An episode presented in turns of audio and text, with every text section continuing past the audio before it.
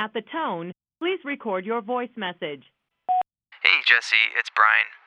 The latest song from Usher, Climax, finds him collaborating with Diplo, the influential electronic producer and DJ.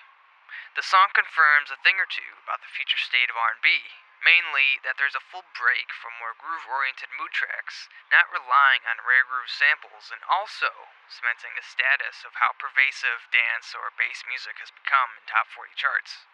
As startling as it may be to hear Usher backed by a starkly composed electronic beat, it's not really that uncommon for Diplo to be collaborating with singers outside of his typical scene.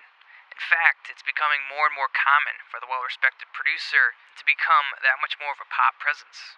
With all the electronic elements aside, Climax is still a slow jam in the truest sense of the word, finding Usher trying to see past the problems of a destructive relationship the song, not so subtly, continually builds on a rise and fall tension within the song's structure by phasing in and out the whirling abstractions of dubstep electronics. That said, this is kind of where the song becomes most intriguing. The chorus actually starts the song.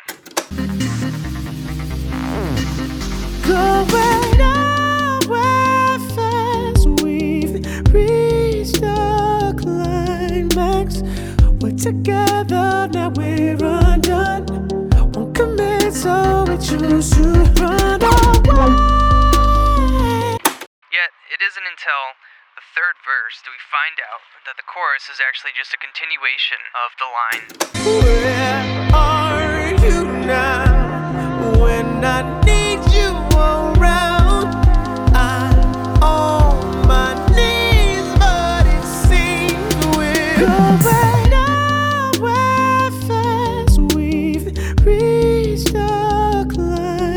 climax.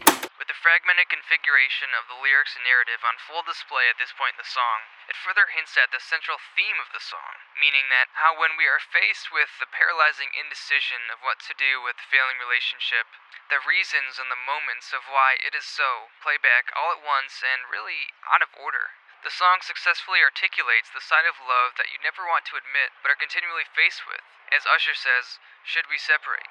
Kind of like it's saying, there's no order in our moments of crisis, just feeling.